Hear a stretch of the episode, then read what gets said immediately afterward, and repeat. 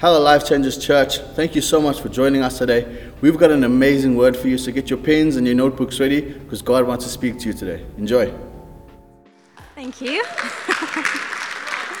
Hi, my name is Bev. Um, over my lifespan, I've also been known as rape victim, um, abandoned, unemployed, lonely, envy, um, a pastor's wife, gambler, hurt. But now it is forgiven, loved, uh, redeemed, and a delight.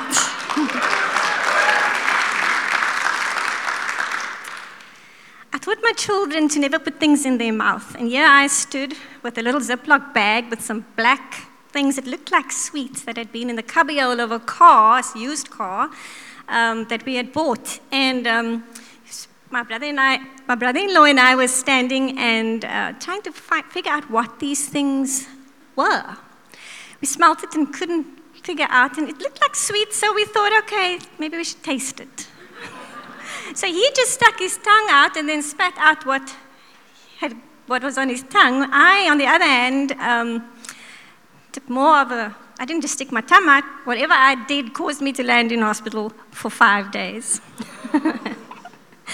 um, it looked like licorice, guys.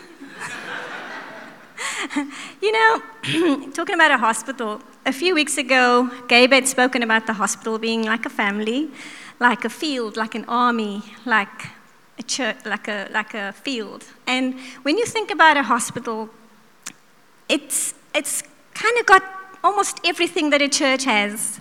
There are people there to wait on you. You know, the porters are ready to wheel you in. We've got ushers at our door waiting not to wheel you in, but to walk you in.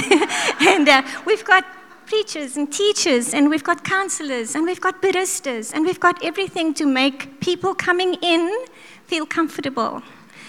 Um, Jesus, at one point, called a man by the name of Levi. He was also known as Matthew.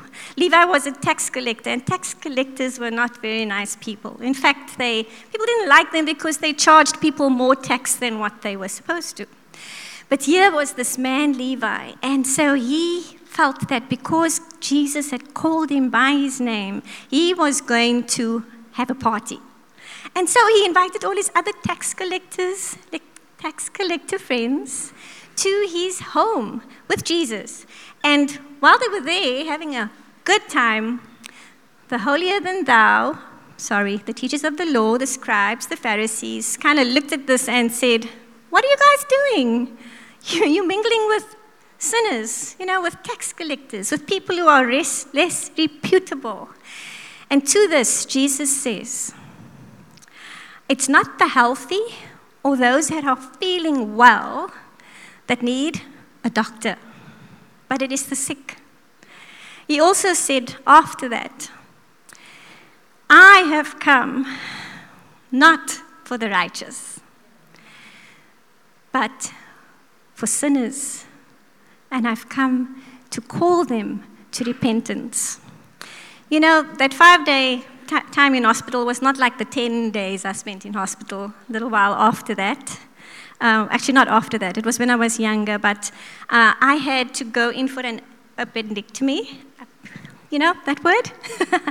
and um, they had to cut this open, and when they cut it open, I, uh, my appendix ruptured, and um, they weren't able to get all the gunk out because I was asthmatic and they, I could only stay under anesthesia for a certain length of time. So I was in hospital 10 days and then went um, home and had to go back for a checkup. And when I went back, the wound had been infected. And when I thought about that story, I thought about how a surgery had to take place and a wound had to be cleaned. But it was, even though it was life threatening, it was not as serious as my heart and the open heart surgery I had to have in order for me to be right with God. When I went through a divorce after being married for 22 years, I had the option of not forgiving, of being bitter, of allowing what had happened to cause me to sink to the ground and just never arise and shine and smile again. But Jesus helped me with that wound. and today I can stand here because of him. Um, you know, I was listening to what Paul was saying about the church and how important it is that even though Jesus, as our great physician, calls us by name to honor him and worship him and to forgive us of our sins, he wants us to be with a body of other people who is also called and who's also come with all their nonsense and all their you know, we're such a peculiar people. We've got these, these crazy ideas sometimes, and we, we do the silliest of things, but then we are also beautiful people. God loves us so much, and He wants us to be in communion with Him and His people. So, um, you know, today, before I go there, living in sin, living a life of sin, is taxing on the mind, the body, and the soul. And so, and you know, uh, what's also taxing is walking around with old wounds. I don't know who's sitting here today and what you might have gone through in the past. And I don't know if you're still walking around with an infected wound. But Jesus is saying today, let me clean that for you. Come to me.